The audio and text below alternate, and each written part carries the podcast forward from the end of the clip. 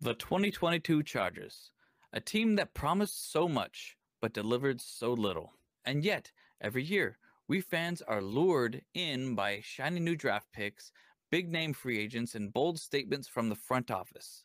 And every year, we're left disappointed. But why? Why do we keep coming back for more?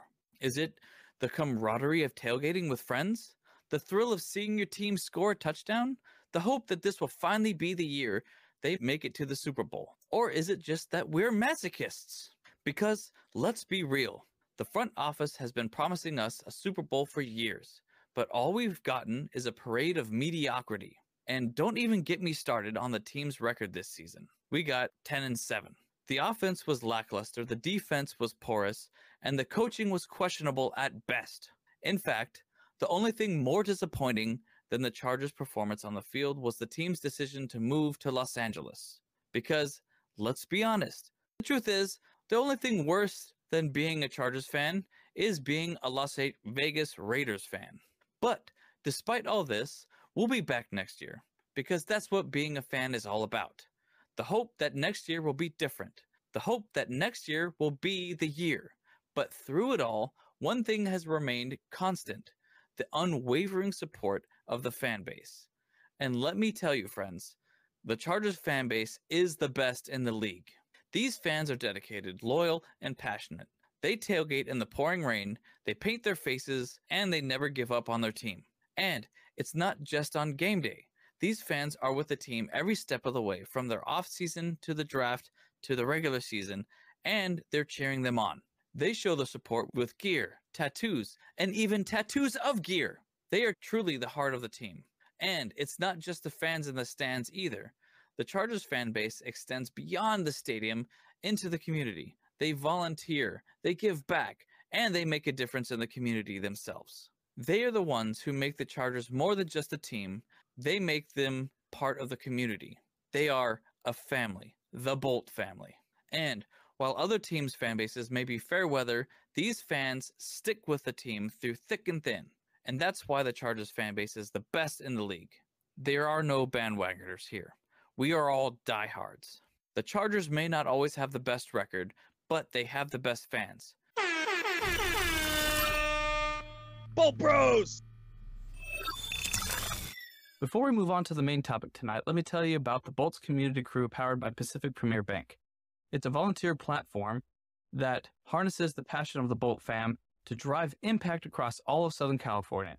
They use the love of all things Chargers to mobilize like minded service driven Bolt fans to give back to their communities. Together, we can make a difference. And let me tell you about the next event coming up soon volunteering at the East Valley Animal Shelter, where the Chargers Impact Fund recently funded the newly renovated turf play yards. To celebrate the Impact Fund and Animal Shelter will be hosting a special ribbon cutting ceremony and large scale adoption event on Saturday, March 4th, 2023. Join us in preparing for the special festivities by participating in a volunteer event.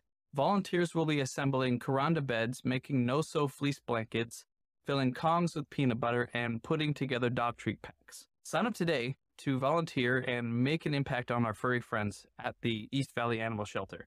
So check out the link below about how to sign up and hope to see you there. Let's get back to the main topic for tonight. Bolt Bros! The NFL, a league where teams are often divided among cities, but what happens when two teams share a city? One team consistently wins and the other team consistently loses.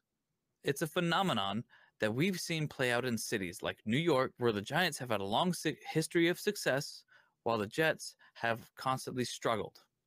But what causes this imbalance? And is there hope for the losing team? One possible explanation for this imbalance is the difference in ownership and management. The Giants have had a consistent and stable ownership, while the Jets have had a revolving door of owners and the front office personnel. This can lead to a lack of consistency in the team's vision and direction, which can ultimately affect the team's performance. But it's not just about ownership and management.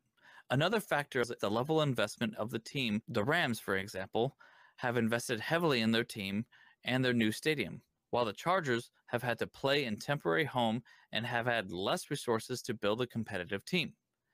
This can also have a big impact on the team's performance and the fan experience. And let's not forget about the fans. When one team is consistently losing, it's hard for a fan base to stay engaged and invested.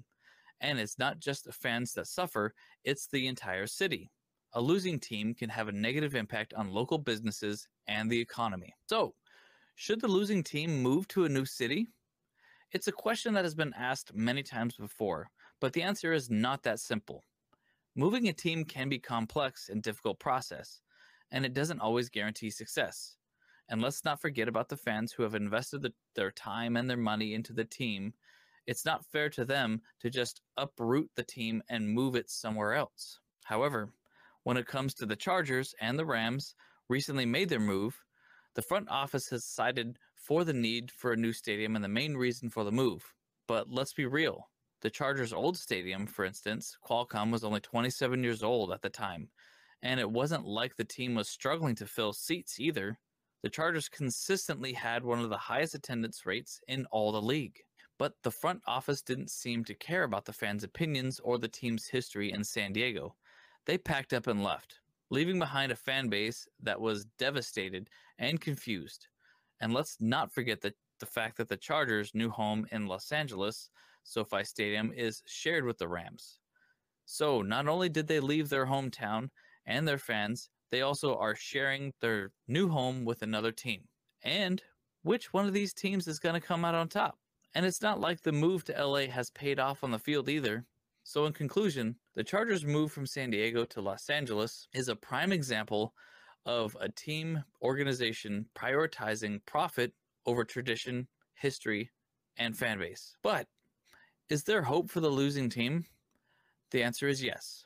We've seen teams like the Rams and the Chargers turn things around and become competitive again. It starts with strong leadership and a clear vision for the team.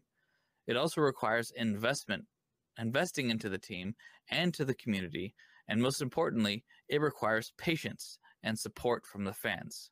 And that's the hope for the multiple team cities in the NFL that the teams can come together and make a positive impact on the community but it all starts with winning. And that's something that both the Chargers and the Rams are doing. Two teams, one city, and a bright future.